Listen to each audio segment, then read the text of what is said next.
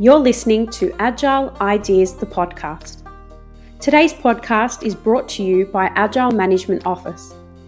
This episode is one of nine chapters in the series for the much anticipated AMO white paper, titled Is the PMO Still Fit for Purpose?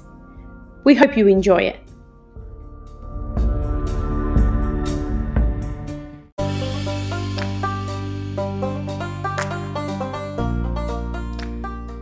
Chapter 8 Value Proposition PMOs are not a profit shop, they are a charity.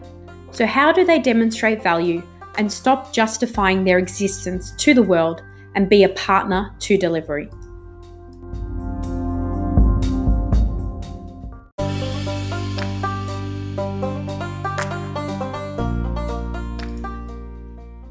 We believe the best type of PMO is one that is tailored to support organisational needs at a level the organisation can embrace and from which it can realise benefit. Unfortunately, for many PMOs, their value is called into question. This is partly since there is a wide gap between what the PMO is doing and what the business expects it to do. Whether or not the PMO is providing value to an organisation is largely dependent on who you speak to. What is the purpose of the PMO? What functions are they responsible for? And what role do they play in project success? Without this, you cannot demonstrate value. Often, and as a theme across our white paper series, the question of value when it comes to PMO is raised by stakeholders all the time. There are several justifications for perceived value versus actual value, the most common being that a typical PMO often lacks the authority and autonomy required to effectively govern projects. Efforts to ensure projects meet organisational and strategic objectives are frequently overruled, leading to a perception that PMO is impeding on delivery. Where budgets and risks under PMO oversight increases, PMOs find themselves in more reactive situations. Remedies normally come as additional mandated information requests from projects and programs. Extra layers of governance are often introduced and even more requests for information as stakeholders become more senior. Frankly, this is a weak position to deliver value from.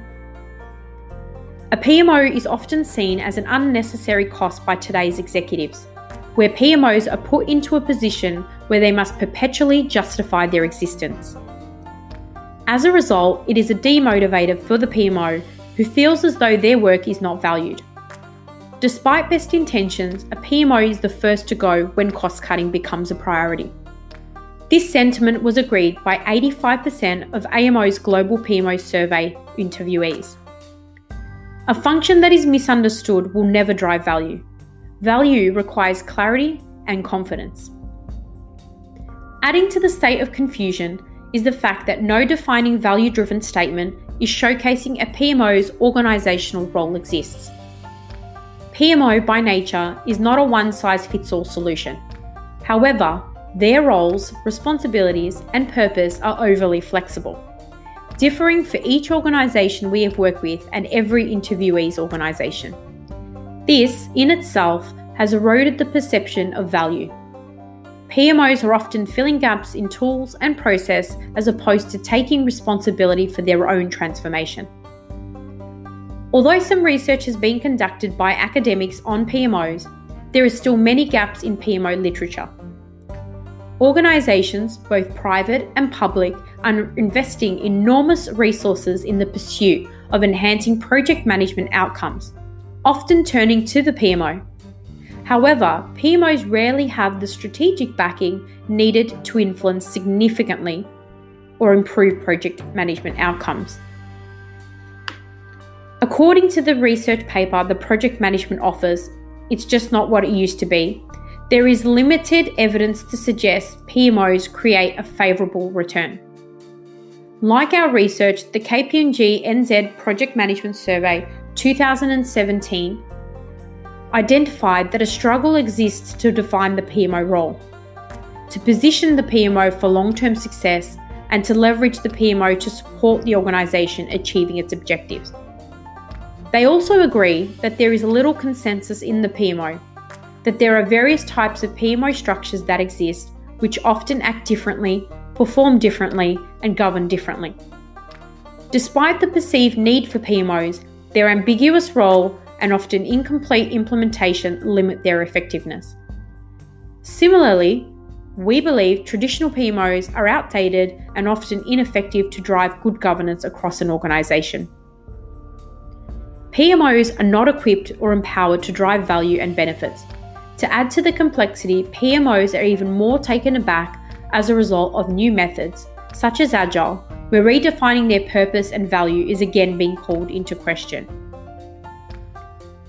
For today's executives faced with cutting resource costs, PMOs need to be able to clearly demonstrate value add and deliver that message with confidence.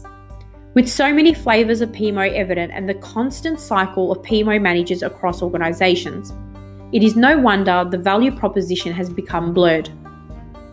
The lack of consensus around PMO continues to contribute negative perceptions to today's executives and other stakeholders.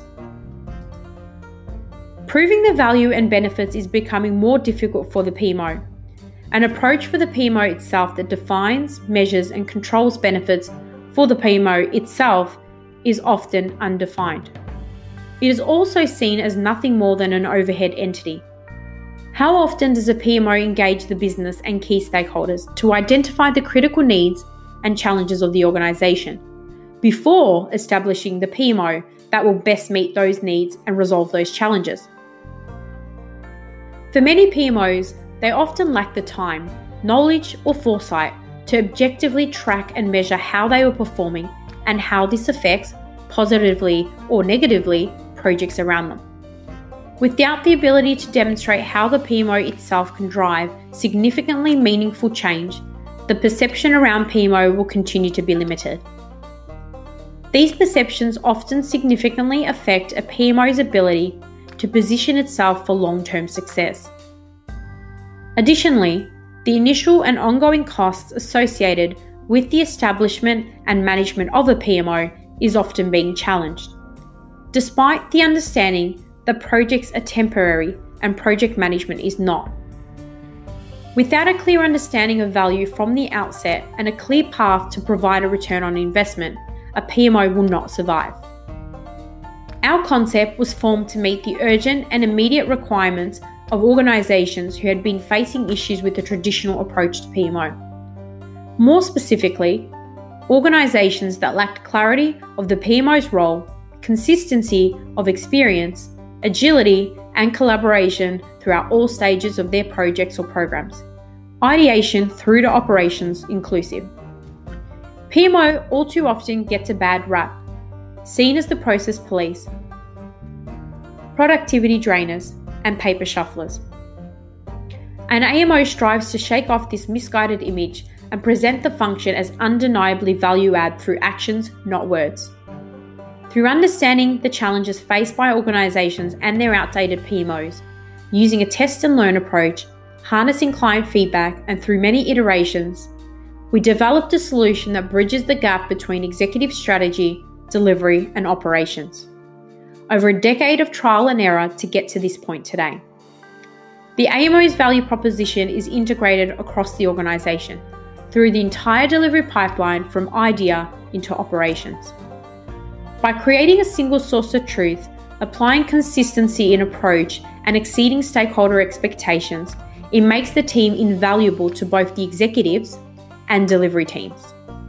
Development of the AMO is a team sport by integrating the value proposition across the organisation and obtaining endorsement, you reduce the need to justify the value at every point.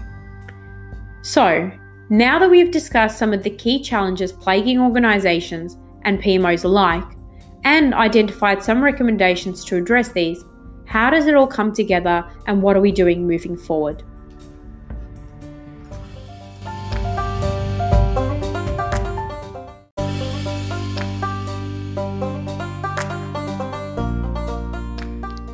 Thank you for listening to this chapter.